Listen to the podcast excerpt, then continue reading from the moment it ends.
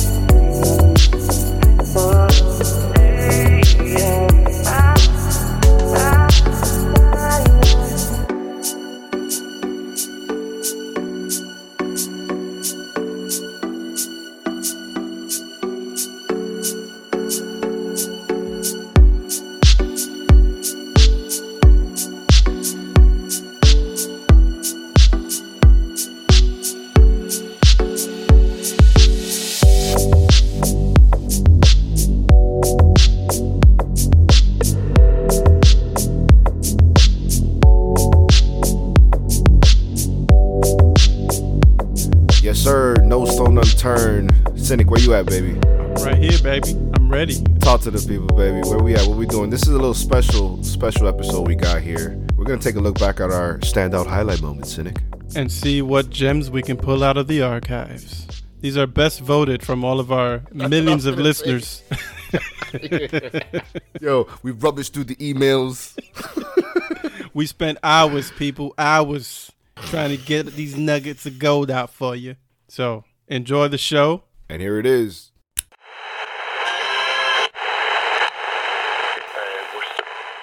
This is dedicated to This you, is dedicated my to friends, you, my friends, and to all the brave souls who and the entered the door in the wall, door in the only to find themselves only to find on the other side. on the other side. My, what a peculiar place to have a party. You know, Dino, we really shouldn't be doing this.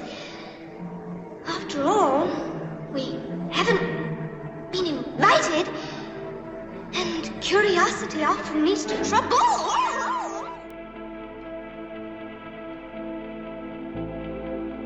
Have you taken LSD? About four times. And where did you get it from? Oh, you know, I mean, if I was to say where I got it from, you know, it's illegal and everything. It's silly to say that. Don't you believe that this was a, a matter which you should have kept private? Mm, but the thing is, you know, that I was asked a question by a newspaper. And the decision was whether to tell a lie or to uh, tell him the truth, you know. I decided to tell him the truth. But I, I really didn't want to say anything, you know, because if I'd had my decision, uh, you know, if I had it my way, I wouldn't have told anyone, you know, because I'm not trying to spread the word about this. But the man from the newspaper is the man from the mass medium, you know. I'll keep it a personal thing. If he does too, you know, if he keeps it quiet.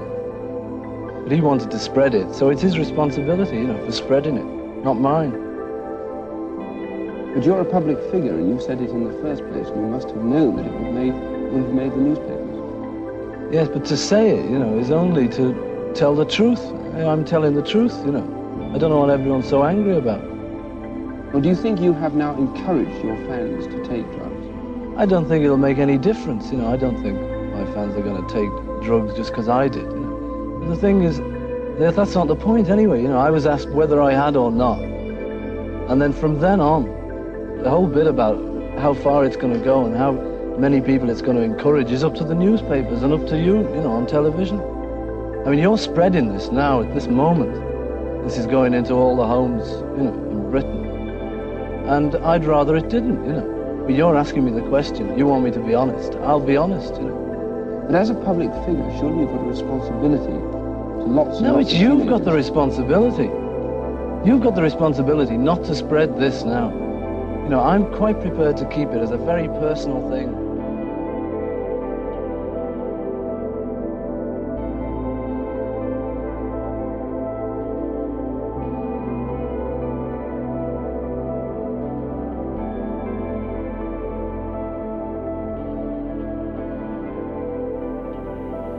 Are back. No stone unturned. Yes, we are. What up, Cynic? No stone unturned. No stone unturned. It's your boy Frank, Mr. Chitty Chitty Bang Bang, aka that boy, aka Superfly, aka Smooth as Ice, twice as nice. Back door, let's get it. All right, that was a lot, but And- I'm with Cynic. what up, Cynic? And Cynic. AKA Cynic. aka that boy Cynic. Hey man, I'm excited for this for this episode. What we got in store today. Yeah. We got some good stuff coming. It's gonna be fun, man. It's gonna be fun. It's a long time coming. When we talked about um, a second season, so this was back in season one, uh, when we talked about a second season and bringing on guests, um, this topic and uh, this guest was the first that I that popped in my head, and since then we've been been trying to to arrange it and make this happen. So I'm really excited about it too. We're gonna actually play the interview a little later on in the show. Unfortunately, I was not available for the interview, but Cynic, I'm so glad that I have somebody like you as a co-host because you did an outstanding job. Your friend Sen was outstanding. I'm bummed that I couldn't make it, man, but hopefully she'll be a friend of the show and I'll catch her on the rebound. But you guys got a real treat coming for you, man. But before we get into that, Cynic, I want to get into a couple of our segments, and I want to get into a little quicker because we, we know that this uh this episode might be a little longer, so I want to be conscious of that. Um, and I want to get right into Florida women if you're okay with it, man. We get rolling. Let's here. rock.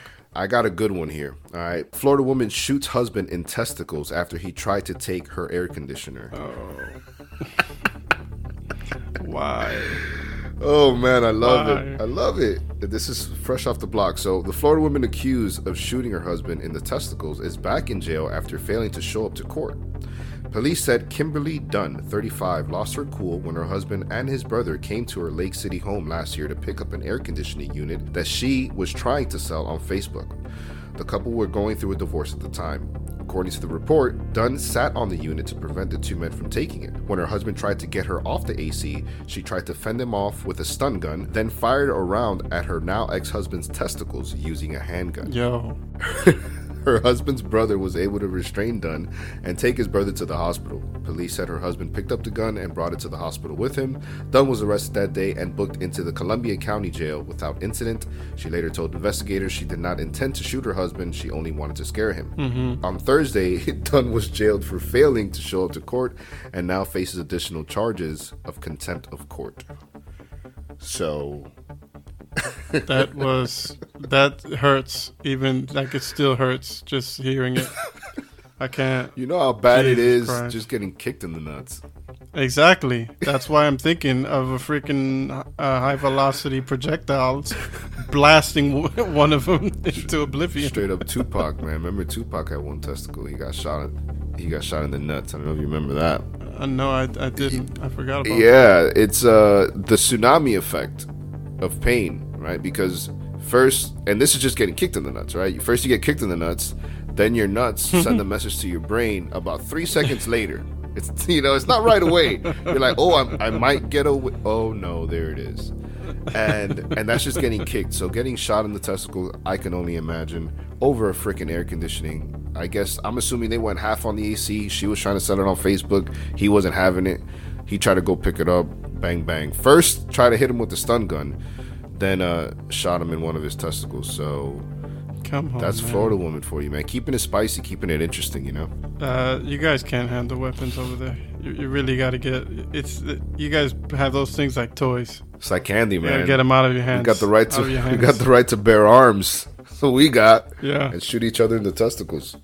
doing a great job with that in all right? seriousness, gun laws do need to be revamped here in the states. I don't think we should lose our right to bear arms because I like I like that amendment, right? Personally, but I do think that that system needs to be revamped because when there's little kids walking into schools with high-powered assault rifles and um, doing a lot of damage, I mean, right up the road uh, it's nation nationwide news. Right up the road from me, about 15 minutes. Marjory Stoneman Douglas, the last um, mass shooting that that we've had in the nation. That was um, on February 14th of all the days. So I know we're making light of it, but we do need to fucking look at that because when when it's that easy, there's something wrong, and especially when mental health comes into play. But she was strapped. She shot him in the testicles. He's one less down, but um, I don't know. For for all I know, for all we know, they'll probably get back together, Cynic. Yeah, that's uh, what I would expect. Par for the course. The makeup sex will be great. Oh God! All right, so let's move on to some happier topics. Let's get 'em. Fun fact: so Here you go. Project MK Ultra is not a conspiracy theory, but in fact actual history. The CIA developed this mind control program unofficially in 1950 and was sanctioned in 1953. The project lasted until 1973 officially. So 20 years this project was going. LSD was used extensively on thousands of unsuspecting members of the population. Even within the CIA, drinks were often spiked at the agency's gatherings to test the outcomes on intelligence officers. It was not uncommon for invitees to bring their own drinks as they soon became aware of this practice and quickly learned to mistrust the catering service. So this is real deal. The CIA had this project and they were really dosing people with LSD to test the effects. And it goes way beyond it's uh way beyond the example that I just read of them dosing their own. Um, you can find stories of them uh, luring uh, people into so-called uh, parties and um, dosing them there and watching how they reacted behind a uh, like a two-way mirror recording what was this was all being done to a completely unsuspecting public Like lab rats. like lab rats yeah mk ultra look it up I've heard of that before. That's really fucked up. Because if you don't know what's here's the thing, if you understand that you're ingesting something and it's going to take you somewhere, I think mentally you're much more prepared for what you're about to encounter. Right? yeah of course But when yeah. you're giving somebody, when you're giving something to somebody, especially something like LSD, which I've never experienced personally, but I know that it's it's you know one of the strongest psychedelics out there, with the exception of ayahuasca when we get into that stuff. But you know, it's it's up there with with with the big boys on the block. When you're giving somebody something as serious and as strong as that, when you're giving that to somebody unknowingly, mm-hmm. that could create a mental break, man, because they can't explain what's going on. yeah If you know you're going into it, you're all right. I'm gonna see some crazy shit. Everything's gonna be all right. But if you're just easy peasy lemon squeezy drinking some water, and all of a sudden you start seeing fucking elephants, yeah so I think that's pretty fucked up. But Yeah. very interesting. It absolutely was. Absolutely was. But that's just one example of the kinds of things they did to an unsuspecting public back in those days.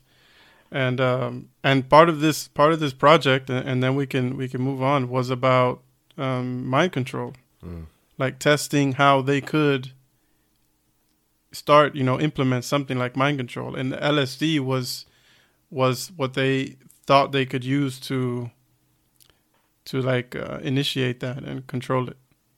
So there you go. Remember you, stuff. you mentioned before in in one episode before about the Manchurian candidate. the Manchurian candidate, Mhm. right? Yep. Yeah. Yep. That's right up the block, man. It's right up the block. All right. Well, thanks for freaking me out. Now I'm always now I'm always gonna take my cup of water with me when I leave the room. Bring your bring your own drink, just in case. but let's get into it, man. Let's get into this episode's meat and potatoes. Yes. you know the the spine of this thing, and like I said earlier, it's this uh this really great interview that we captured with you and your friend Sen. I'm really excited to to listen to it, and I'm I'm excited to show it to the people. Cynic, Absolutely, that's right. awesome, man. Let's get into it. So let's uh let's dig into this this complicated topic. Can you tell me like how did you get introduced to it, or or and how did you get introduced to it, and why? Like how did that journey start for you? you know, I was trying to trace it back to the moment of inception. and, you know, of course, um, so our society and our culture is so influenced by psychedelics. And i didn't realize that until i experienced psychedelics for the first time. And i also came late into the game. I had my first psychedelic experience um, when i was 31 and but prior to that you know you hear about things right? You hear about lsd acid mushrooms ayahuasca you know that's just in the culture. And you know it's in the media it's in the storytelling. You know you watch movies and there's you know references to you know to like uh, psychedelic patterns or like you know certain kinds of music or you know um, books and literature that were inspired by psychedelic experiences. And so just growing up in um, in Canada uh, it's it's just kind of like always there if you're in tune with it. Um, but um, the first time that I became really interested in it was I I'm trying to remember if this was a video that I watched in high school or if it was um, like around that time around like 17 or 18 but I remember there was this this black and white video from the 1950s that was shown to me. I want to say that it was shown to me by a high school teacher, but I feel like that probably wouldn't have happened back then. Um, but the video was of this um, experiment that they did back then, like around the 50s or the 60s. And it was like professor in a lab coat um, with this housewife, um, like prim and proper housewife and they at that time they were conducting research into psychedelics and that time psychedelics hadn't been listed as schedule 1 drugs yet by the government. Um, and so there were a lot of creative directions as to like what are, what are these substances and how can they be used and what are the effects on people? So they were conducting like you know regular clinical trials. And the backstory of this of this video was that the scientists had um, kind of like made a call out to housewives, you know, to various people who um, would have been suitable for testing the effects of LSD, and then they picked, you know, a couple. And this video showed um, this professor in a lab coat with a glass of water, uh, which he had dosed with LSD. So this is all consensual, right? Okay, so like, they knew of a- about this. they, she knew about. She knew what she was getting into, and like I, I, I'm pretty sure that she wouldn't have known what would have happened to her, because how can anyone describe uh, a psychedelic experience? Um, but just like something, you know, was what piqued her uh, her curiosity, and so she volunteered for this experiment. She sat you know and the thing is like at the beginning of the video she's like she's so rigid and tight and controlled you know just like sitting there like really clenched in in the chair. And the um the professor administers the lsd she drinks the glass of water. And um and then you jump forward like half an hour uh, into the video and she's starting to feel the effects and she's starting to like you know think like hmm, i feel a bit a little bit of like something. I feel a bit of tingling you know in the back of my throat or a bit of warmth in my chest.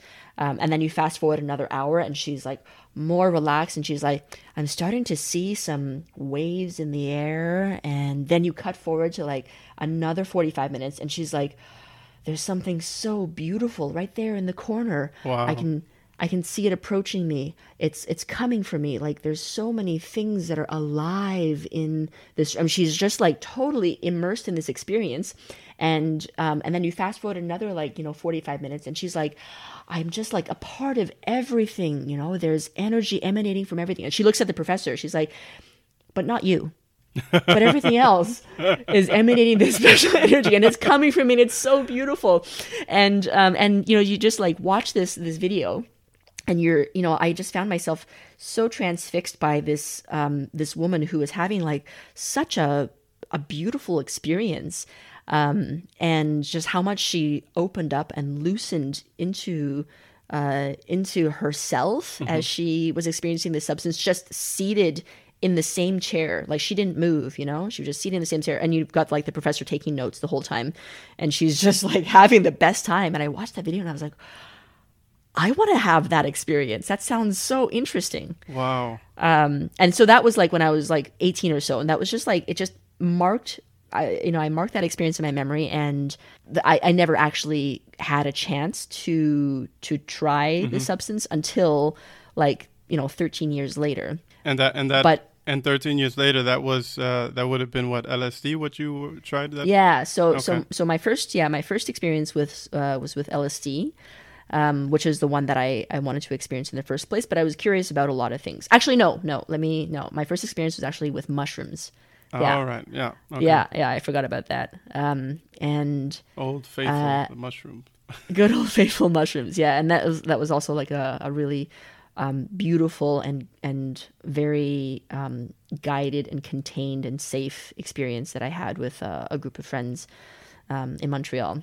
Uh, so just like a really positive, um, like you know, wholesome experience. and very interesting. Mm-hmm. And I spend a lot of time thinking about that and really trying to understand if you know this is coming from the came from the environment I was in or the headspace that I was in, and um, I think that must have played a role. And so when you describe her experience and then when you describe your experience, and they're you know pretty positive experiences, um, it always brings me back to that. You know because yeah, I, I guess what I'm trying to say it's not always a super nice positive experience as I know firsthand. But yeah, yeah, maybe you can say something about that in terms of the environment and your headspace yeah. and how much that affects it. So in the psychedelic world, we talk about set and setting as being the two tenets of what makes for a, a good experience.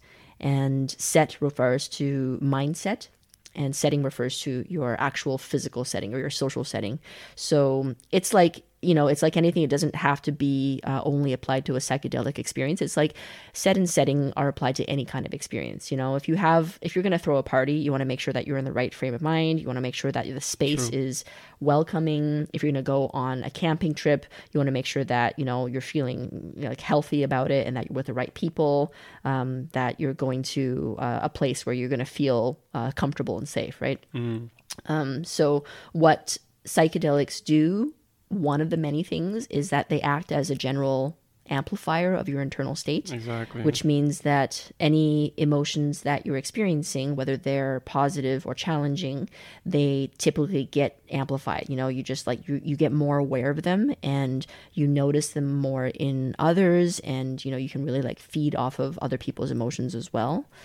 Um, so you know the the state that you enter and uh, the experience with it and kind of like the expectations and the approach that you take with it can certainly set you um, at a certain let's say angle to the experience mm. um, and the same thing goes with the physical setting is that you know you want to make sure that you have a place All that's right, let's, comfortable let's stop it right here and safe and that you'll be undisturbed at least for part of the experience she's yep. talking about set and setting right? Mindset, yeah. the mindset that you're in when you consume it, and mm-hmm. the setting, your environment. And I love that, mm-hmm. man, because the reason I just wanted to take a quick second to, to, touch up on that is because I'm I'm somebody personally, and I think we all are to a certain extent, but some some of us more than others. I'm very aware of the energy that I keep around me, mm. because the energy that I keep around me, ultimately, it's it's either going to be something that it's going to take if it's bad energy or if it's energy that's not conducive to my flow, it's going to take too much of my energy to fight that so it doesn't disrupt me, right? Mm-hmm. So it's r- much more strenuous versus having somebody who's aligned with me and it's effortless. Obviously, if, if you have the, the option, mm-hmm. well, not obviously, but for me, if I have the option, I'd rather have people around me where I don't have to fight their energy, where we can just be kind of kumbaya. But with with con, you know consuming the the psychedelics, it amplifies everything. It everything is, you know, it's kind of like a veil is lifted in a sense, you know, and yeah. you don't want to put yourself in a situation, and it's known, you know, don't don't go on trips with people that you have grudges with, because those things are going to come out. You you're not going to have the ability to suppress it like you do on kind of your everyday life, um, where you you know if you you're not too fond of somebody, you can just kind of bite your tongue, right, just to be mm-hmm. a, a responsible adult choosing your battles. When when you're on on that journey, there is no bullshit. The bullshit meter doesn't exist. It's reality. And I I that speaks to me just because again I'm a huge believer in energy and I'm a huge believer in in being conscious and mindful of the energy that you keep, the energy that you keep around you. Um, and that's some cool stuff to see how that connects. Yeah. So another interesting part about that is, even if you're alone, let's say, um, mm-hmm. Apparently, the setting is, in terms of where you physically are. So, like the difference between being somewhere where you just feel comfortable, like let's say, hopefully at home, or you know maybe you're alone but you're in a, an unfamiliar environment. Apparently, that can also impact or have some kind of an impact on how you experience that particular journey. So it's 100%. it's uh, a, f- a few things to think about. Yeah, like where you are mentally, where you are physically, who you're surrounded by, all these things. Um, but it makes sense, right? If it's an amplifier, then anything that will give you some emotion, it's going to amplify that emotion. So, and the other thing is, I just thought about something. I'll make it quick. The other, I, I just realized that if you are on a psychedelic trip, and all of these things are factors in terms of how you will feel, how much energy must we be expending on our day to day in trying to deal with things? re- like regarding our environment, regarding the people we're with, regarding our own emotions. Like, because when you're on the trip, like, those things just come out, right? Yeah.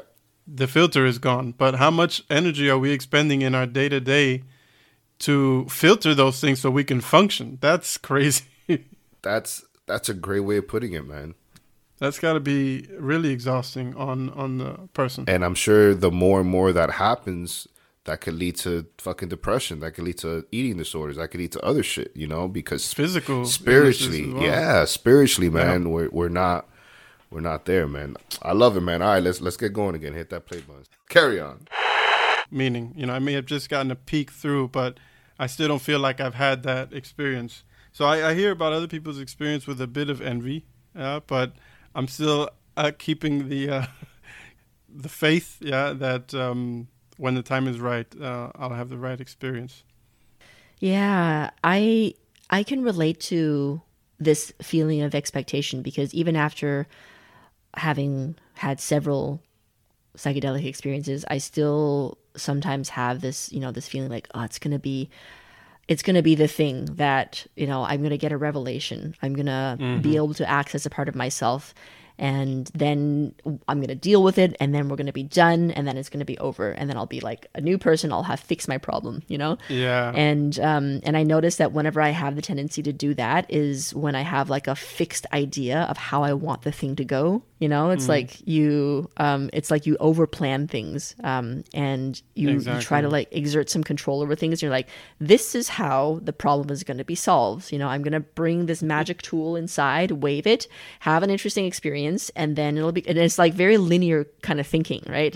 Um, it's like problem solution you know cause effect and um nothing really works like that. Like we're not we're not mechanical pieces to be fixed by a special tool. Yeah. uh, and that's like sometimes like a really frustrating thing to to realize because you know like so many people do have these um these peak experiences like you know peak as in like high apex apex experiences um during which time they you know recognize like really profound insights about themselves or um you know they make connections that otherwise they weren't able to make and but the thing is that those things typically happen when you're not like i'm gonna have a peak experience you know um, even when you know you- you decide you're gonna let's say take a higher dosage of things that higher dosage does not equal peak experience No. um, it doesn't often have that kind of like one to one kind of effect. It's like so many things, you know, come to light. It's like if you're going to go on a long journey, um, sometimes you embark on that journey with the the goal of like, you know, discovering yourself. And you're like, I'm going to discover myself in my head by doing this and doing this and doing this. And by the end of all of those things, I've checked the boxes and I've discovered myself. And that's your plan going in. But that journey is going to do all sorts of things that were not planned. And Yeah. that's where the real learning happens. Yeah. Um, and I think that's the thing gotta that, be open, um, bro. that that Gotta be open, uh, man. we need to like remember when we're going through any kind of experience, um, not just a psychedelic experience, is that our expectations are just our expectations. You know, they're just like the idea that we have of what could happen. Yeah, you know, I, I w- I'd like to talk about the learning part. You know that you just mentioned. You know, we've been talking, or at least the only experience I've had has been with um, with mushrooms. I should just uh, just to clarify that. Yeah. Um, yeah. I know you've had experiences uh, with other psychedelics. Yeah, I'm curious to know like what.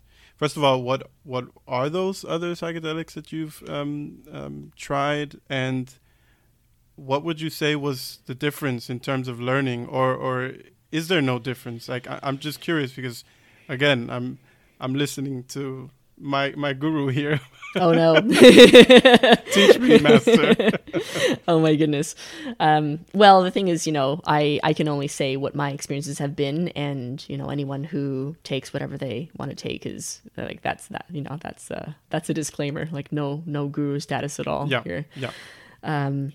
So uh, the the classic psychedelics that I've uh, experienced are uh, mushrooms, LSD, and uh, to an extent ayahuasca, um, which which contains DMT Ooh, and um, you can experience uh, like f- seeing these patterns. You know, that's what we that's what we think about when we think about the 60s like all the all the swirls and everything like that's what you see you know when i saw that for the first time i was like oh that's why there are all these swirly things in all the movies from the 60s that's where it comes from. Wow i get it now. And then you understand that and then you see it everywhere So in, in it. art in You've music. yeah you're like that's what they're talking about. Okay cool.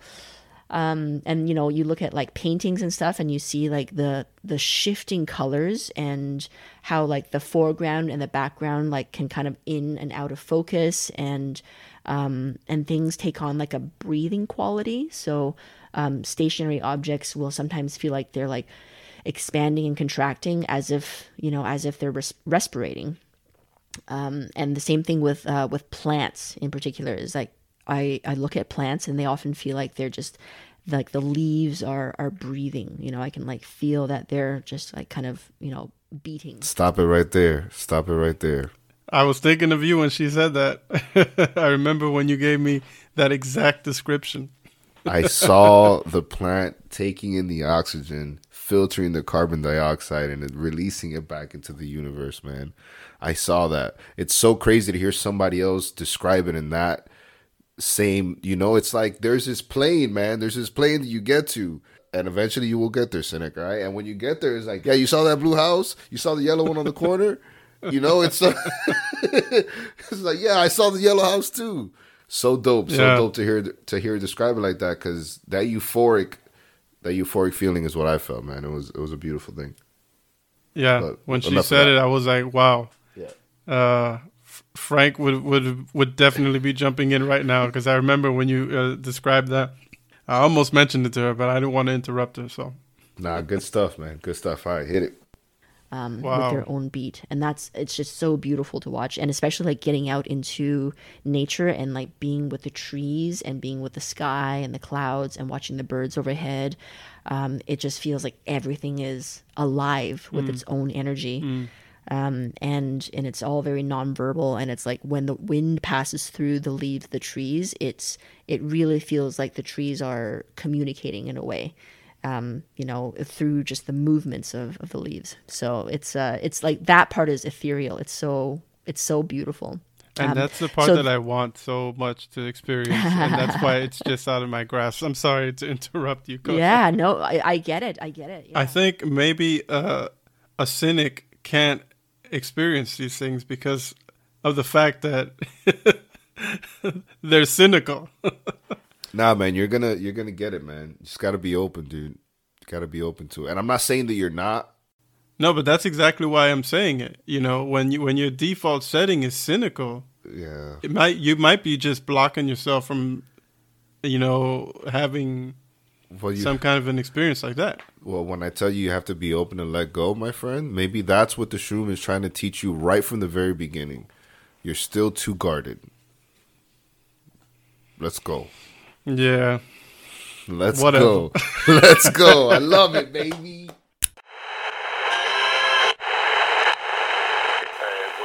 Detective said the children had very little food in the house and told investigators they had to eat rice for breakfast because they didn't have anything else. The kids told the officers they didn't have any clean clothes because they hadn't been to the laundromat in two months. The older children told police they'd rather live in foster care than in their current situation. They said a family friend in San Diego had offered to take care of them, but the children said their mother refused to give up her parental rights because she gets a monthly check for two of them. So there you go. Florida woman's always a doozy. Florida woman. Florida woman, I told you last week. I warned you people last week. Yo, it ain't always Florida sweet, woman son. ain't always rosy. Bang bang.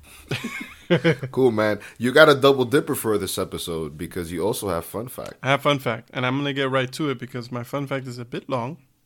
So let me hear more of that great voice of yours, baby. Hear me that with that fun fact. Let me know. Mm-hmm. Great voice. Yeah, I really, It's a fat really do voice, love your remember? voice. I knew, I knew you were gonna think it was so, a shot. I knew you, bro. I really like your voice, man. It's sub. That's it was all I gotta say. subconscious. You just had to. You, you just realized. Like, let me hear some more. You of that know what? I was, so I was like, let me just hear some of that great voice of yours. so that's why maybe it sounded ingenuine, but it really came from the. Carry on. Fun fact. Okay, as most people know, Apollo 11 was the shuttle mission. Not shuttle. Sorry, that was before the shuttle. But that was the uh, NASA mission that was to put the first human beings on the moon. Right. What people don't maybe know is that that mission came close to ending in disaster multiple times. So it was a three-person crew that started out um, in a in the command module. Yeah, so this is one of their uh, ships there. At that point, so they were just arriving at the moon. All three of them are in this command module. Two of them, Neil Armstrong, who you're probably familiar with, and Buzz Aldrin, transfer from the command module to something called the lunar module. And that lunar module is meant to disconnect and then go down to actually touch down on the moon, leaving one of the astronauts behind in the command module. Uh, his name was Michael Collins. It, Why is he not important? it's Why not that he's not important. That was just that's just how that's just the mission, man. It's a mission. I just I've I've heard of Buzz. You know, I've heard of, of Neil, but I've never heard of this guy. Dude, there were six missions that went to the moon. Have you heard of any of the other astronauts? Nope. I might drop some names later. Not that anyone's gonna recognize them, but yeah, it's kind of screwed up. Do it. All right. So as soon as the separation from the lunar module, or of the lunar module from the command module, happens, the problems begin. Right after the separation, the radio link to the lunar module, where Neil Armstrong is with Buzz Aldrin, that starts to flake out, and the guys over in um, Mission Control are having trouble communicating with these guys and getting data from them, right? It was intermittent, so it was getting bad to the point where they had to really decide whether to continue with the descent or not because at some point if they didn't get if they weren't getting enough information, they couldn't risk do making the descent. So the basically the radio was in and out. Buzz Aldrin messes around with the antenna. It doesn't really help. It's just enough that they can continue the descent, so they decide, let's keep going. That's one. That's the first thing. Now, while they're dealing with these communication issues, as they're descending, a master alarm inside the lunar module goes off. And it's showing some error code. The error code is 1202. Maybe it doesn't mean anything right now, but there's a reason why I'm saying it. It's showing an error code 1202, which, when you translate it, basically means that the computer is overloaded. The computer, remember these the technology back then was this technology was all in its infancy, right? Um, the computer was overloaded with data. And it was so bad that it was throwing this error. And basically, what the error is telling them is I've got too much data. I can't handle it. I'm to reboot and restart. This is what this error is, is about. So um, now they're trying to manage this thing, and the guys in Mission Control are like, okay, as long as the error is intermittent, so it's coming and going, we can still go. Let's keep going. So the, the error comes and goes, and as it comes back, they realize, okay, the error is back, but it's the same error. And as long as it's the same error, we will keep going. So they keep going and they're descending. This master alarm is going off, yeah, and it's telling them that there's, there's this problem. Any minute, that shit could just, the computer could just shut down. At which point, they would have to abort the descent. But aborting the descent is just as dangerous because the computer's flaking out. You need the, data to be able to get abort, you know, make a safe abort. So that's the second thing that happens. Now, as they're descending, they start to get a low fuel warning. They're about 100 feet from the moon's surface, and they're getting a warning that they are that they have low fuel. About 60 seconds of fuel left, basically. And they were not sure in the beginning if it was going to be enough to actually land. they did obviously land. When they landed, their estimation is they had 15 to 20 seconds of fuel left. If they would have run out of fuel, they would have just dropped. And there's one other thing that I didn't mention, but it was also problematic. When they separated from that command module, um, the command module had because it was everything is moving up there. It had given a more speed to the lunar module than was expected. Long story short, when they separated and were descending, they realized as they looked out to where they should be landing that they were o- going to overshoot their landing spot. So when he looked out, and I'm talking about Neil Armstrong, instead of seeing a nice, clear, plain, flat area to land, he saw huge boulders and huge craters everywhere, like a field of craters. So, because they overshot their actual landing spot. So he had to eye, yeah, look to see if he could find a spot. You telling me he had to put- eyeball this He shit? had bro? to eyeball a spot that was clear enough to land this thing. Otherwise, he could have hit a boulder or freaking rolled off into a crater. That's how precarious that entire mission was, and that was just at the landing part. So there's your those are the fun facts. I couldn't really just tell you one because you needed the context. Yeah, it was it ties crazy. in. Thanks. I need a new a new pair of pants now.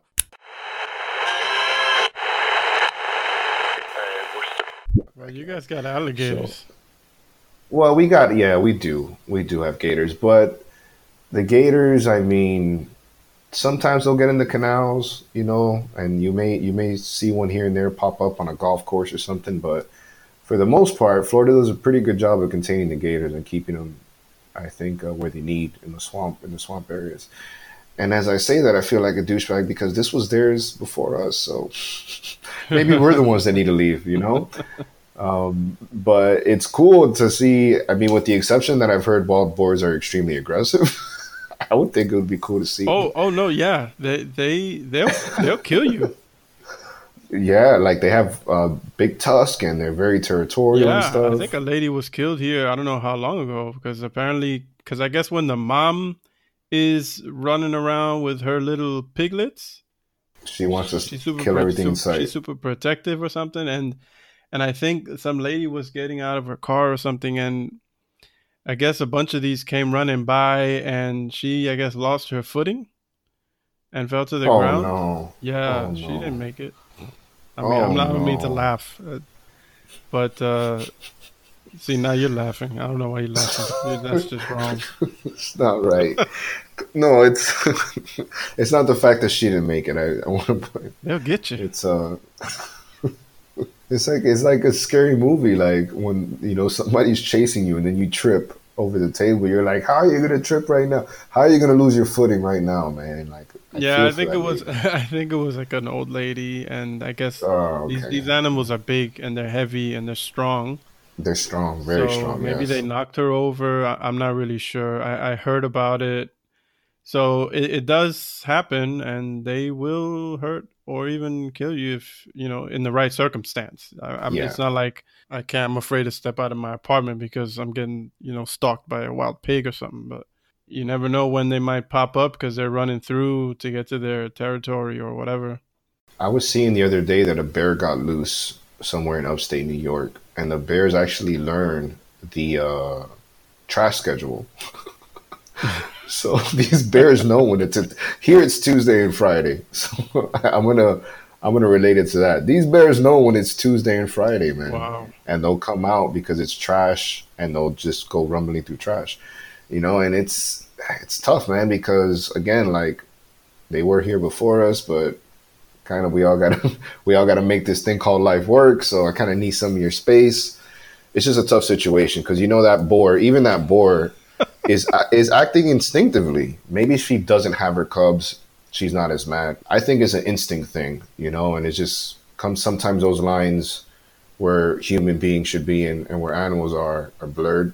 Maybe because we're building too much, right? We're taking some of their land or maybe because there's less food out there, so they come closer to us, you know, like the bears do on uh, on trash days. But always unfortunate when that happens. In all seriousness, nonetheless, you know. You know, uh, you. I was laughing because you put this image in my head when you said uh, that, you know, it's there. it was their sort of land first, you know. Yeah, but we, you yeah. know we- we have to make this. We have Gotta make make this this- thing called life work. You said right. Yeah. Y- You know what it reminded me of was was Hitler in World War II because Oh.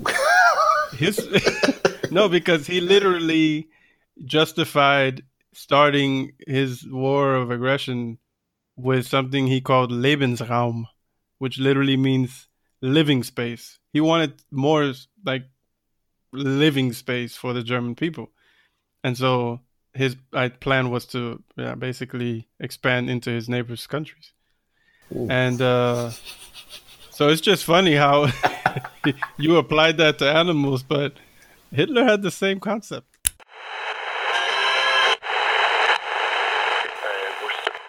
Are you not entertained? Are you not entertained? Not entertained?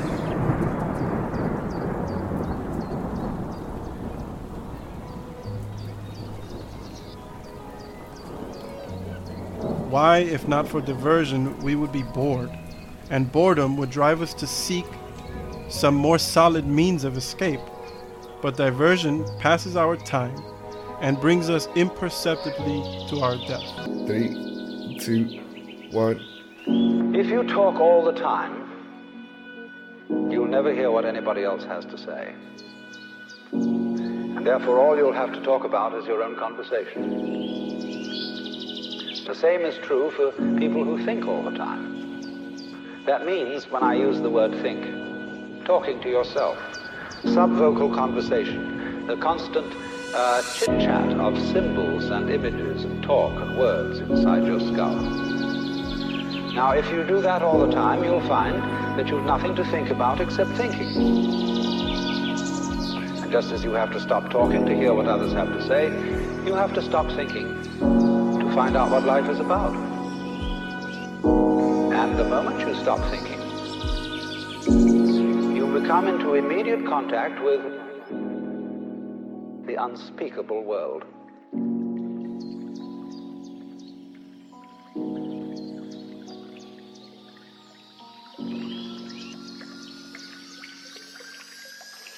The force of liberation will blow the world to pieces.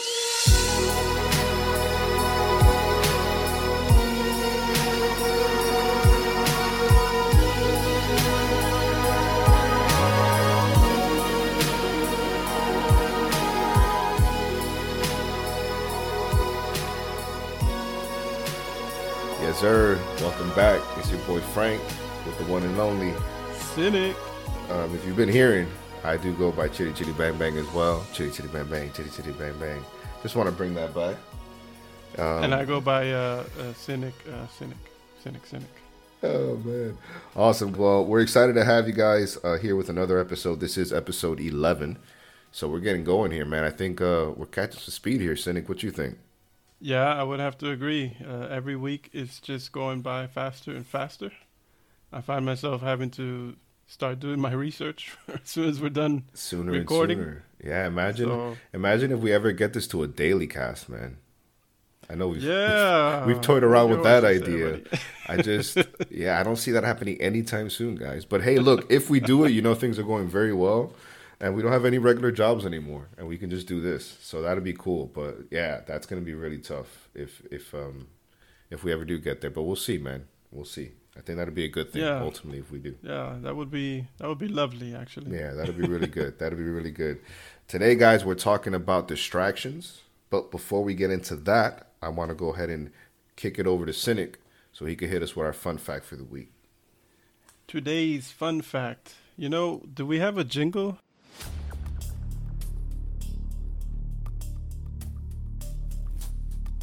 I forgot. If we we we had, we did a jingle only once, didn't we? We did a jingle once. Last episode, we did more of a like a criminal minds, intriguing background music, ambiance. That's Um, right. Yeah. So today's fun fact is tied to our topic of the day, which, as uh, Frank said, is uh, distraction. And this was actually not so easy to find. Um, meaning a fun fact in general for this topic. You But- felt the pressure. You Maybe I was just looking in the wrong places. I'm not sure. But in any case, I did find one thing that was interesting. It's a study conducted by uh, Harvard University. And they found that when people were engaged in some activity, such as reading or shopping, they tended to be happier if they were focused on the activity itself. Now, that sounds kind of obvious. Um, but the interesting part is the second part. They say when they were thinking about something else, they were less happy. In fact, whether and where their minds wandered was a better predictor of happiness than what they were actually doing at the moment. And to just break that down a little bit, the reason that's super interesting is because we have so many distractions in our daily lives, and I think we'll get into a lot of them today, we'll try to get into a lot of them today, because some of them you actually don't even realize are distractions. And apparently, every time we're distracted, and it doesn't matter what we're being distracted from, uh, according to these guys, they found that that distraction makes you just that bit less happy than if you were just able to focus on the thing that you were doing. So if you tally up how many times we're distracted in the day, you could imagine what that might be doing to your happiness. So there's your fun fact of the day. All right, all right. Well, It's not a statistic, but uh, let's get it right to it. might not even be a fact. but it's fun. so basically, what you're saying is that every time we distract ourselves, after we're done with the distraction, we're even more miserable than when we started. All right. we're, we're slightly more miserable. Hey, but you know what? It's good to know the psychology of it. Because I think next time Yeah. you're distracted, you're going to look at it a little different. You know, you'll be a little more sensitive to how you're feeling. That's the goal. That's the goal. It will be quite a challenge to get there, though. And I think we're going to talk about that too today. I hope we will. Because, like I said, it's so ever present in our lives that when we start digging into digging into it, we might find that we're more distracted than focused. and it's kind of scary. It's scary, man. It is. It is. And you know, if you think about kind of the, the the word itself, the root of the word, right? Distraction. Distraction is the opposite of traction. Right? And traction is anything pulling you closer to your goals.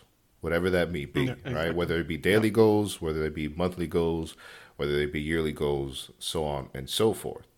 So now when we say distraction, which is obviously the topic that we're talking about today, you know, we know that's the opposite of that. So anything pulling you away from accomplishing those goals, right? And um, I think the day that the day and age that we live in right now, uh, at this point in time, cynic, I think that we like, man, we got to be Jedi's. you know, like we got to be tapped into something else because it's so easy to get pulled away. And man, one thing about this podcast that I love, Cynic, is that you know we're honest. I always have a lot of people message me about different different shows and stuff, and I think one thing that they they appreciate is how candid we are. Um, Yeah. how we're willing to to kind of just kind of let you guys in. I'm gonna be honest here, guys. I am no better. we talk about these things, right? Because it's a round table, because we want to get the information out there, because hopefully we can help somebody, right? If it's one of those episodes, because not every episode's going to be like that. Sometimes we'll just really be shooting the shit. But some episodes would be more cerebral. And not only it can help you guys, but it can help us because we, we're able to kind of see things from a different perspective. And I'm so guilty, Cynic, of watching a show or watching a movie. And dude, I, you know, I'm very aware. I'm very aware. Every about four to five minutes, I'm picking up that phone, man. And I'm checking, I'm checking Facebook, I'm checking Instagram, I'm checking, you know, and I'm still watching the movie. Like last night, I was watching MTV's Challenge, which I've been watching for years. If you guys aren't on that, step the hell up. You know what I mean? CT already went home, guys. Big news. But um, point being is, it's a two-hour show. Man, I must have picked up my phone at least at least fifteen or sixteen times, and it's just subconsciously. It's not. It's not like I'm watching the show and I actually think, "Hey, I wonder what's going on on Instagram." No, I'm watching the show and I'm like, I'm missing something. Is missing. Oh, boom! I grab my phone. Like I need something more. Like what I'm watching isn't enough to capture me. You know what I mean? And it is. It's it's scary, man, but it's the truth.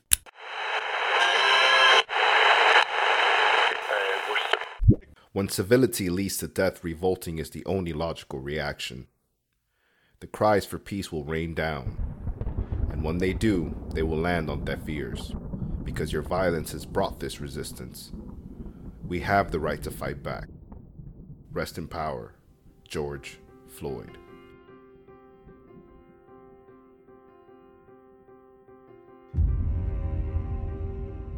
We are oppressed. We are exploited. We are downtrodden. We are denied not only civil rights, but even human rights. So the only way we're going to get some of this oppression and exploitation away from us or aside from us is come together against the common enemy. Who taught you to hate the texture of your hair? Who taught you to hate the color of your skin to such extent that you bleach to get like the white man? Who taught you to hate the shape of your nose and the shape of your lips? Who taught you to hate yourself from the top of your head to the soles of your feet? Who taught you to hate your own kind? Who taught you to hate the race that you belong to? So much so that you don't want to be around each other. No, before you come asking Mr. Muhammad, does he teach hate? You should ask yourself, who taught you to hate being what God gave you?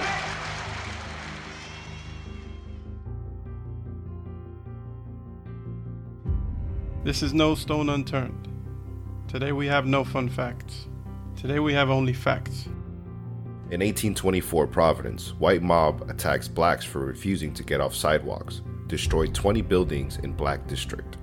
1841 Cincinnati. White mobs riot against black dock workers using a cannon, destroying property and killing an unknown number. 1842 Philadelphia. White mob attacks a black parade and riot for three days, beating many, looting black homes, and burning a church. 1863 Detroit. After a sensationalist rape trial, white mobs riot, beating and killing blacks and burning down some 35 buildings. 1866 New Orleans. White attack black political parade outside the Mechanics Institute in New Orleans. 38 killed and 46 wounded. 1866 Memphis. White mobs riot against black Union soldiers. 46 blacks killed, 5 black women raped, 100 buildings looted and burned. 1868 Louisiana. Opelousas Massacre. Political riots result in over 1,000 armed white massacring perhaps over 100 black opponents. 1870 Laurens, South Carolina. Mob of 2,500 armed whites riot against local freedmen's militia, black office holders, and their white allies. 1870 Eutaw, Alabama. In political unrest, white moms spark riots at polling places to terrorize and intimidate black voters. 1871 Meridian, Mississippi. Rioting white mobs killed 30 blacks over several days. Local black homes burned along with a black school. 1873 Colfax, Louisiana. Armed white mobs riot against black office holders, burning courthouse with blacks inside, killing 60 to 150. 1874 Vicksburg, Mississippi. White citizens, angered by black voters and office holders, erupt into a riot. 31 people killed. 1874 Coushatta, Louisiana. Paramilitary White League sparks riot killing some 20 freedom office holders and their white allies. 1874 Liberty Place riot, Louisiana. 5,000 White League members riot against local government seen favorable to blacks. 40 killed. 1876 Hamburg, South Carolina. Armed white mobs riot in local black district, killing members of black militia and looting the town. 1898 Wilmington, North Carolina. White mob of 2,000 attacks black newspaper, rampaging and looting black district, 15 to 60 blacks killed. 1898 Phoenix, South Carolina. White mob riots to stop black from voting, killing many predominant blacks, chasing others from their homes. 1898 Lake City, South Carolina. White mob riots against black postmaster, burning his home, killing him and his infant one year old daughter. 1906 Atlanta. 10,000 whites rampaged through black Atlanta for three days. 40 blacks killed, black properties burned, forced to flee city. 1908 Springfield, Illinois. For two days, white mobs riot in black districts. two blacks killed, 40 homes and 20 businesses destroyed. 1917, St. Louis, Missouri. 3,000 strong white mob burn and loot black homes and destroy local black business district. 100 to 200 blacks killed. 1921, Tulsa, Oklahoma. White mobs riot in black business district. 10,000 left homeless. 35 blocks destroyed. 800 injured. 25 to 300 killed. 1923, Rosewood, Florida. An entire town of black families destroyed by white mobs. 1972, Philadelphia police drop a bomb on a West Philly neighborhood, specifically on the house of a black liberation group called MOVE, killing 11 members, including five children, destroying 61 homes, and leaving 250 people homeless. And you can see those pictures on our social media sites. transformed into an oasis of freedom and justice. I have a dream that my four little children will one day live in a nation where they will not be judged by the color of their skin, but by the content of their character. I have a dream today. I am Cynic, joined by my co host, Chitty Chitty. I think I'm just gonna say Frank today, Cynic. I don't even like. I don't even want to be joyful today, man. I don't want to be light. I don't want to be happy, and and I pride myself on being even keel and not letting the the troubles of the day, you know, drain my energy, man. But I'm just gonna go by Frank today, man. Maybe maybe Chitty Chitty Bang Bang will come for Resurrection next episode, but Yeah, so um, if anyone isn't aware, uh, a bit of backstory regarding what's going on now is uh, this gentleman, George Floyd, uh, he uh, was from Minnesota, and apparently, as far as I understand it, he was uh, at some kind of a store or shop and was trying to pay with what the shop owner said was a counterfeit $20 bill. And based on that assumption that he was trying to pay with this counterfeit bill, the shop owner called the police. And police showed up, and this is where, for me, things like the story it has has some holes in it. Um, I've seen some sort of like some photos or, or video of him handcuffed and sitting on the curb or sitting somewhere like on a sidewalk, uh, if I remember correctly. And then in the same video I was watching, it cuts to later on, I guess, you know, afterwards, he is apparently still handcuffed. You can't really tell, but what you can see is that he is face down on the ground and there is a police officer who is try who is I guess subduing him by pressing his knee into uh, George Floyd's uh, into the back of his neck or the side of his neck. Um, yeah, like I said, to try and subdue him. Uh, George Floyd was apparently on the ground with this police officer's neck or knee on his neck for a total of about eight minutes and 46 seconds, almost nine minutes.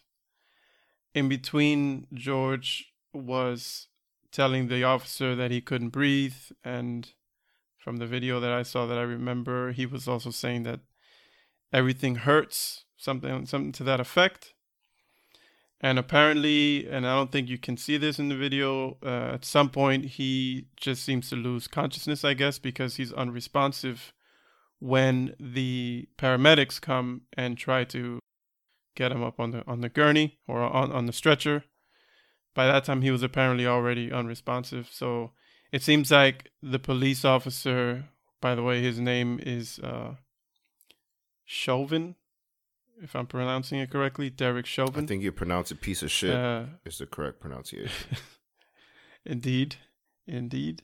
Uh, it seems that he had his knee on his neck even after he was already potentially gone, at, at least passed out. Bro, the motherfucker Uh, had his hand in his his pocket. I'm sorry, Cynic. I can't. The motherfucker had his hand in his pocket, dude. He was he was kneeling on the on the guy's neck for nine fucking minutes. For almost three minutes, the guy was unresponsive, and he stayed with that smirk fucking look on his face and didn't budge, bro.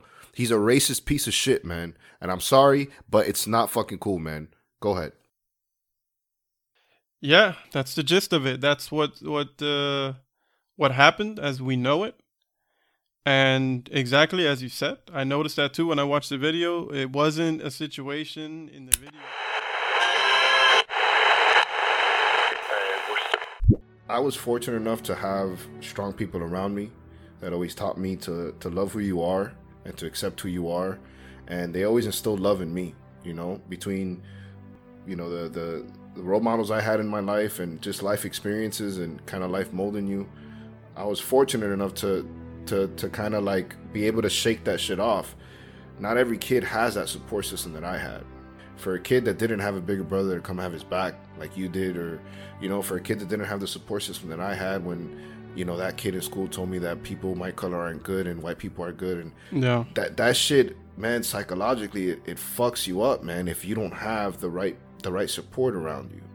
And that's why guys we need to start we need to start thinking differently man. We need to start thinking differently. I, I hope that quote makes people think think differently and i hope this conversation in general makes people think differently and if you were somebody who was just a little racist hopefully you're a little less racist after this podcast We can hope.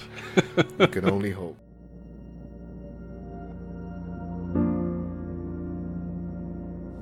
I come here today to talk about how I feel.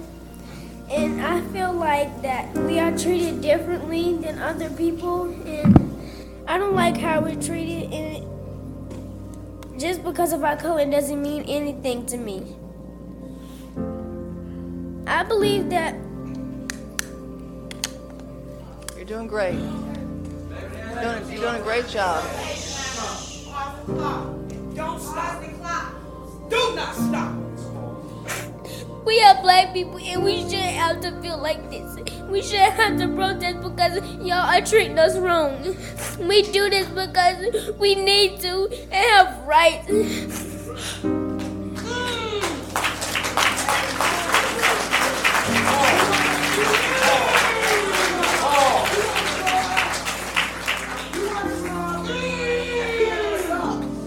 Go ahead. Go ahead. Let, let her let her talk. Go ahead. I've been born and raised in Charlotte. And I never felt this way till now. And I can't stand how we're treated. And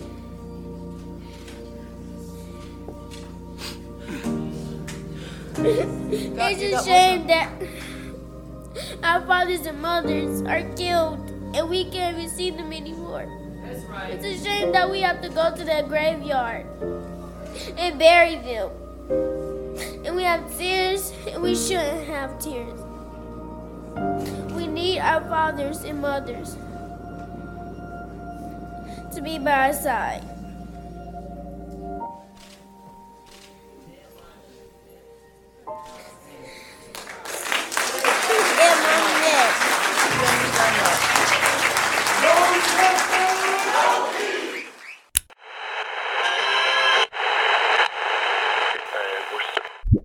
I think it's been proven that there is, you know, spirits out there. I mean, there's some people that still don't believe in them, but I mean, I actually had an ex girlfriend that didn't believe that spirits were real. She says, "I think people make it up. I think that uh, it's all in their head." So for me, it was like, all right, well, for one, you have to respect how people think because, you know, we're just shaped by our experiences, right? So whether maybe that you know she had a big uh maybe she she was really scared of, of the dark. So that's what you know as a child maybe that's what kind of the defense mechanism she brought up. Or she really didn't just experience anything. And for her it was like nah dude it's all bullshit. Um, but i remember for like the first you know couple months in our relationship i was like man i gotta man, what about this? What about that? You know look at this video. You know trying to kind of like to open her eyes. She's like nah man i ain't trying to hear that. So i just i get i just feel like certain people believe certain people don't. But there definitely are a couple interesting stories that we've come across I, I wouldn't feel comfortable saying that I believe in the whole ghost thing. Um, or even in the evil evil demonic thing. So so you don't think that demons exist like no, like the way we see them pro- portrayed or the way like the the the way most people think of a demon um, as like for example possess somebody or something like that? You talking so about? yeah, I, that that would be my next question. How would you explain somebody who's possessed and exorcism? What do you what would you attribute that to if you don't really believe that demons are real, or the way we view them at least? You think that person's just having I- a bad day? That's a hell of a bad day. I mean, you No. remember the movie Exorcist and what she did with that cross? I don't know, my man. I don't know. Yeah, but The Exorcist was a movie, and It was a movie, yes, was but it was based off a real event. And let me tell you that people on that cast, a lot of people died after that shit, bro. And that's part of life, right? You, you, you know, I mean, we, we we all know that. We've spoken about that in other episodes, but it was just very coincidental that they died very shortly after making that film. But what would be your explanation for for something like that? Um, I, I think I would lean more towards it being psychological. I, I would You think, that it's, like a that these chemical imbalance. Well that, that it's I, I don't know I wouldn't I don't, I'm- don't want to say a chemical imbalance because I don't know that for a fact, but I would lean more towards some psychological issues and whatever different aspects of that person come out as quote unquote demon or as a demon or plural, you know, demons. Um, I think are aspects of that person. I, I would have to slightly di- well no I would have to disagree just um, because I do believe that there's good and evil you know and I and I do believe that there are evil spirits walking this earth one thousand percent I actually was gonna do this a little later but I think we're here now so fuck it I stayed in a haunted hotel once Okay. Hollywood Beach Florida um, it used to be uh, insane asylum Oh, nice. so let me give you the backstory here. I think it's Memorial Weekend, like three, uh, no, it had to be more like maybe five years ago. And we find this great deal on this hotel right on the beach. And I think we booked this maybe like three weeks before, which for Memorial Weekend or any, you know, holiday, you know, you want to book in advance because pricing is based on availability and usually you get slammed when you book closer to the date. But we find this great deal on this hotel. Boom, we pull the trigger.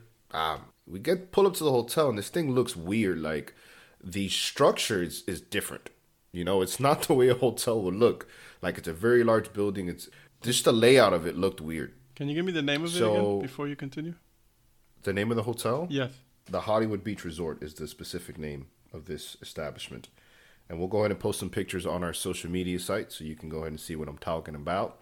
But when you walk up to this building, this shit looks different. It's not a fucking hotel layout. You know what I mean? So you go in there and it's like, all right. And I'm very, man, I'm, let me tell you, I'm the type of person, cynic, when I stay at a hotel, like, I have to make sure the hotel's like legit. Sometimes a good price means that there's roaches or bed bugs, and I can't do that, man. We've already talked about my phobia about these insects, not bed bugs, but I don't. I'm, I'm not trying to bring anything home. You know what I mean? So you can imagine if I don't like roaches in my home, how I'm gonna feel about roaches in my hotel room. So as soon as I walk in here, I'm already fucking suspect because I'm like, bruh, the pictures look good. The pictures were misleading, but it was just a weird feeling, man. So fast forward, uh, Memorial Weekend, so we're by the beach, you know, a whole bunch of friends are there, pounding some beers. Stumble back up to the room like at three in the morning. Three in the morning is a, a very uh, peculiar time as well. I don't know if you believe in that, but the people that do follow the paranormal call that dead time, and they Mhm. believe that's when the most activity is happening. Um, so it was close to three in the morning, if not three o one, with my fucking luck, and we hear a knock at the door, and I'm like, "Oh shit, are we being too loud?" I don't want to be those people, you know what I mean? Mhm. So I go, and the door doesn't fucking have a peephole for one. All right, that's a problem. So I have to open the door. I open the door, dude. There's nobody there. And the way this layout is, is that yo, this shit is like the hallways are like a football field, kid. Because remember, the shit was a hospital.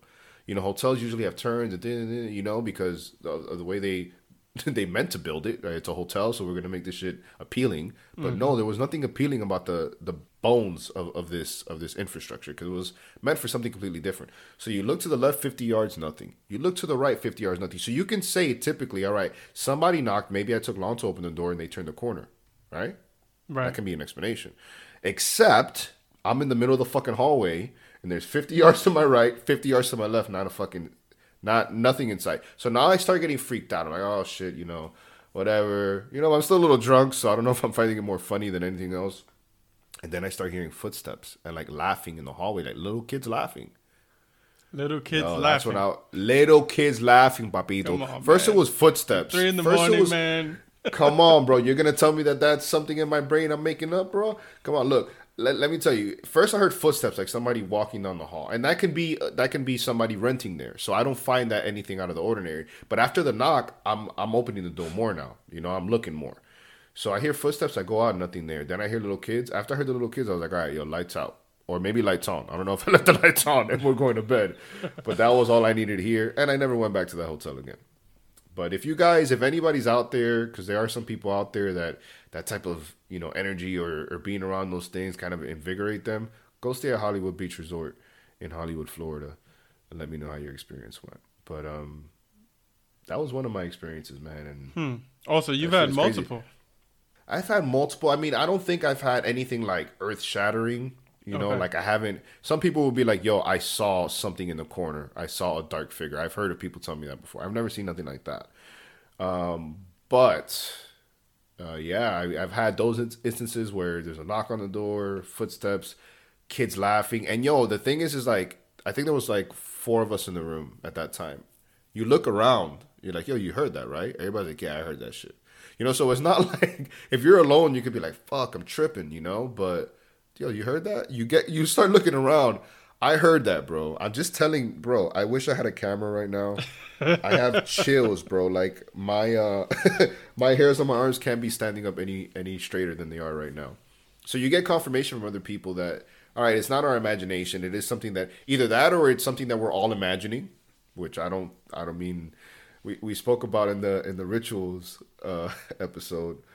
Do we think they were just tripping when they were you seeing some of the stuff? You're like, yeah, I, I remember you said, yeah, I do think they were tripping. We weren't tripping, bro. We had a couple beers in us. That's it. Maybe more than a couple, but we had beers in us. That's it. I mean, Nothing you were drunk. aided. You were drunk, right? Just let's admit it. You were drunk, right? I mean, I never get drunk though. I never. I I can't. We can't afford to. We're men. Men can't get drunk. I mean, that's just the way I see it. I was I was feeling good. I was buzzed, but I was coherent. I knew what was going on. If I had to, you know, take care of something, I would have been able to do it. Um, but I wasn't like sloppy, fall over drunk. I never, Yeah, I never gotcha. got like that, you know. But yeah, it was it was a crazy, crazy experience, and I understand why the rates were so low. Three weeks before Memorial Weekend. Do you have any um anything like that? Any any stories or Um, do you I chalk have- it all up to the house shifting and shit like No, that? I mean, I have a creepy story. I don't, I wouldn't say it's a ghost story. It's a creepy story. Um, two of them actually. One that happened personally to me, and another that happened to our mother actually.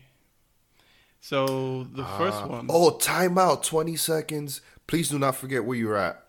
You remember, you have three, my man. When we lived in the house in, uh, in our childhood home, you were showering one day and you were whistling. You don't remember that story? And you stopped whistling and you kept heard and, and you heard whistling like you so you're in the shower whistling beep beep beep doo ba ba da ba dum. You stop and you hear beep beep beep doo ba ba da ba dum, but it's not you. you came out freaked out. Okay, you don't remember that story? You don't remember that. I I- told you guys I, I- have an elephant's memory. I told you last episode. The shit is real. So you have, you've had 3D experiences. I don't know if you remember that one, but I remember that vividly because I took a shit for you. I, I I didn't remember it until you mentioned it. When you mentioned it, Yes! When you mentioned yes, it, yes. I I have vaguely the memory of it, but the goosebumps came back. ah, I love it. I love it. um, yeah, I I don't know what that was, but I don't think it was a ghost. You, you're, you're, come on, bro. Like, what do you? I'm not gonna say. I don't know what it was. It would be unfair to say what it was because we don't know what it was. But it wasn't you. No, and it wasn't me. It wasn't I, me. I wasn't. Fu- I was not. I was not fucking with you. I can assure you. But you know what the thing is though? It's like how how freaking absolutely random is that? What is the point of that? If that if that is a quote ghost, what what it what, what was the ghost just passing through and decided to screw with me one time and kept going? It makes no sense. Like it was Hey, definitely bro. unexplained. It was definitely creepy. Who? But who's to say that spirits don't have sense of, sense of humor? Yeah, okay. Bro, where was the spirit the other the rest of where was the spirit every other day of, my, maybe, of our life maybe, of our maybe it was just passing through, man. You don't know. so you don't know. So the um one experience that I had that was creepy. Um, you probably not probably. You rem- you know the apartment that we grew up in uh, in New York, right? Yes, sir. You know that apartment, the layout, and um, once you walk in, there's a short hallway. If you keep going straight, there's a big living room. If you go to the right, there's a very long hallway that goes Long the length hallway. of the apartment. Mhm. And down that hallway, sort of midway down on the left, was um, our parents' bedroom. On the right was the Then the kitchen. You kitchen, keep keep going to the end.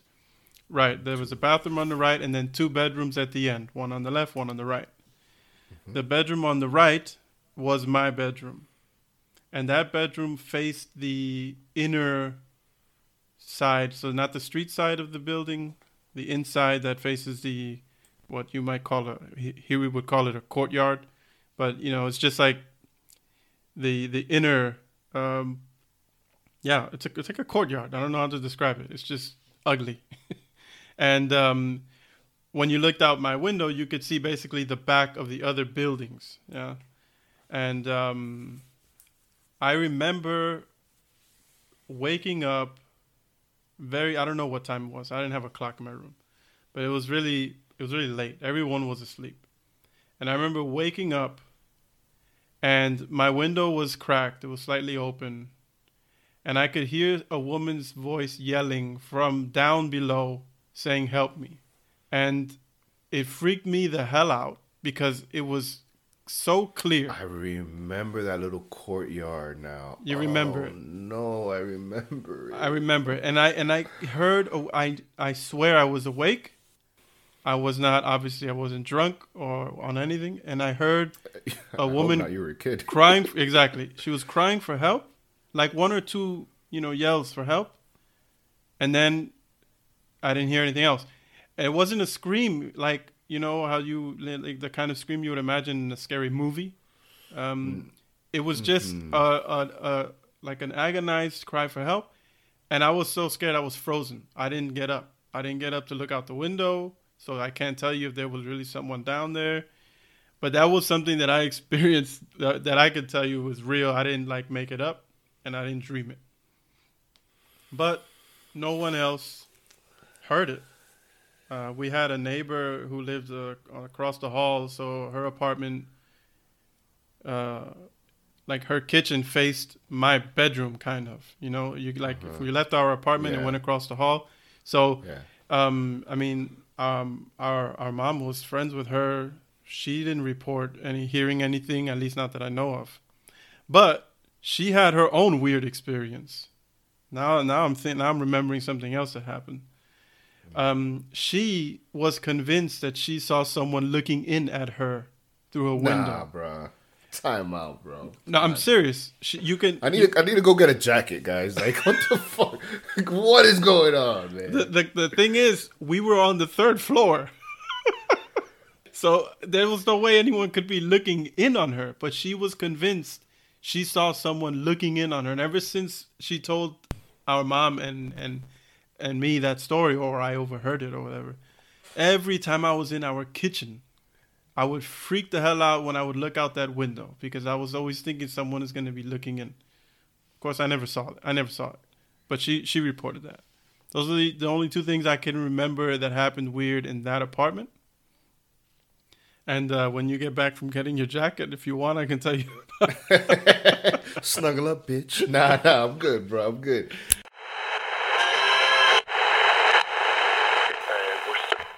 I was in Tampa visiting her father. And it was late, man. I don't want to say it was three in the morning, but it was late. and uh his he he you know he bought a home there that he's restoring to um, go ahead and sell. So he's doing work on the house. There's construction being done on the house, and it's an older house, so the floors creak. You know when you walk in it. So I'm in the living room watching TV. Pops is in, in the room sleeping, and I hear him get up off the bed.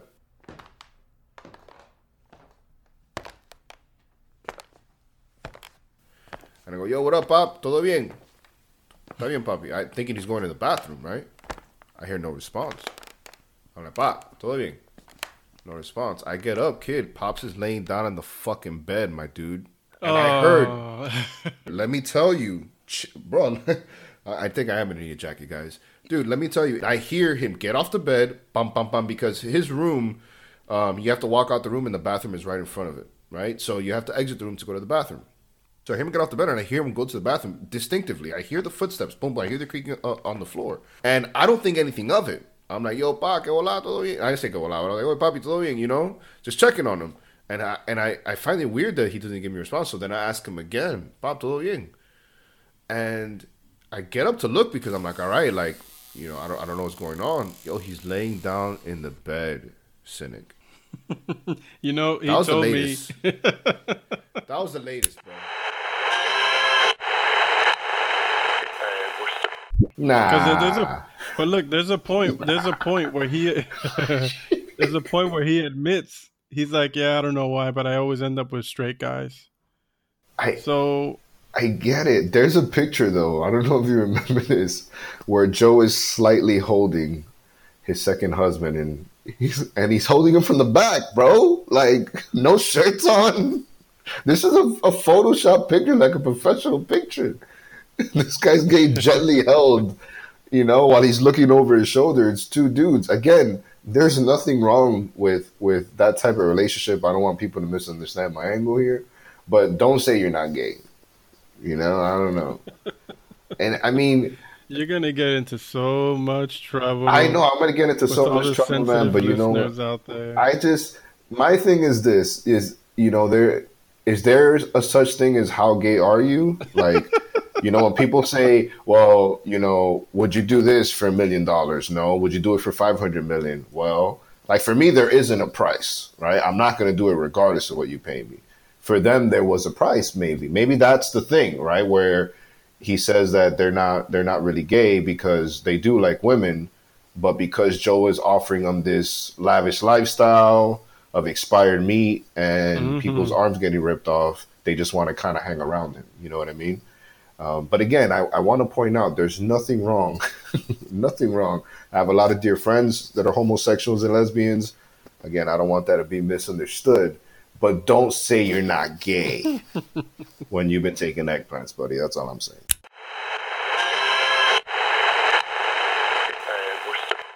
the plan long term is to put people on Mars. Yes. And that's what Artemis is for. Artemis will go back to the moon.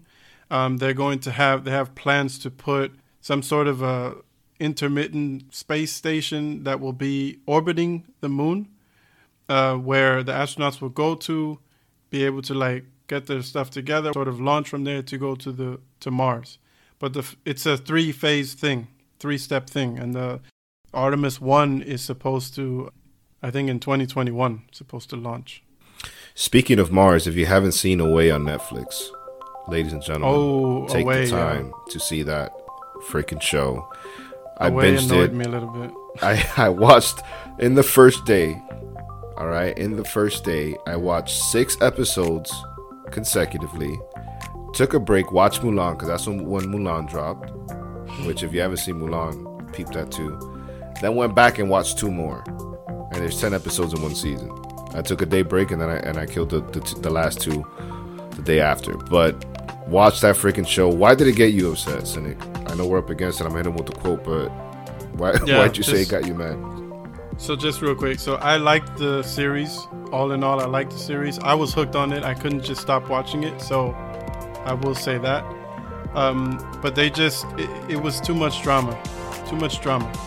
Like this is a personal opinion thing. Like I love those kinds of shows because I love space. I love you know that that topic in general, and I don't mind drama. I'm used to it. It's part of television and film. But this one, it seemed like they just tried to fit every piece of every moment with some overly dramatic situation. And at some point, it was just like, I just wanted to vomit. It's like, it's too much. It's too much now. Can we just get back to the main storyline here? We need people and I like know you. We need people like you. That's what I learned A big today. part of the a big part of the series was the the relationships. I got that. People don't think that I don't get that. I'm just saying I I don't need that to be like seventy percent of the show for me, and that for me felt like it was seventy percent of the show. I get you. I mean, I think they did a good balance, man. I don't know. I think they did a. I, cause I- you kind you kind of soft, son. You kind of soft. Hey, listen to me, man. I'm in tune. I'm in tune with my alignment. I will say that. I think I think it wasn't too bad. I do get what you're saying though. Now that I look back at it and you say that, I'm like, I can see why you thought that. But that never came to me. That thought never came to me when I was watching it because for one, it's a show, it's not a documentary. So I know there's gonna be some of that intertwined. And just as long as you do it tastefully, I'm cool with it. Mhm. Good, because I know what I'm I know what I'm here for. But now if it's a documentary and we're talking about it's different, you know, it's a different angle. But it was fucking it's dope, man. You guys check that out. I, I definitely recommend it. I don't know if you're gonna watch eight in one day like me, but if you do, drop us a comment. We'd love to hear about it. Absolutely. All right, man. It's cold time, man. We gotta get the hell out of here. You ready, Cynic? Do that. I gotta go get some dinner. Let's do it, man. The Earth reminded us of a Christmas tree ornament hanging in the blackness of space. As we got farther and farther away, it diminished in size. Finally, it shrank to the size of a marble, the most beautiful marble you can imagine. That beautiful, warm, living object looking so fragile, so delicate, that if you touched it with a finger, it would crumble and fall apart. James Irwin, astronaut. And that reminded me of that awesome picture called Earth Rising. That's the most, one of the most impactful photos um, that I felt came out of that whole program. Earth Rising, look it up. It's amazing. Not only will we look it up, Cynic, but we will post it on our social media site. Here we go. At no stone underscore underscore if you want to check that out. Nice. Good stuff, man. All right, ladies and gents. We out. Thank you for joining us, as always. It's like We'll every be back. episode is a mission. mission into space. And every episode is putting us right on the brink of catastrophe and death.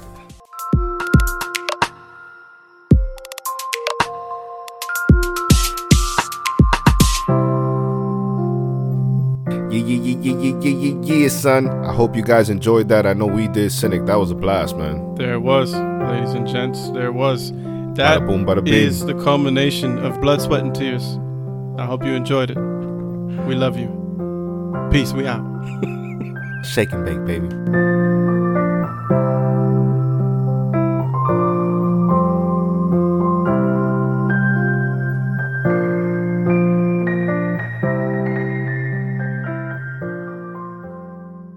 As soon as and you see him, the scene before, no no jacket. He's tending to her. You know, the arm is completely gone. We got to go ahead and act quick. So he's going, you know, and he's there for her, which I do commend him for. And then a couple shots later, my dog got the collar popped with the with the jacket. I'm actually gonna send that to you right now, just so you can see. But he was ready, man. That's part of the like he was always ready for the camera.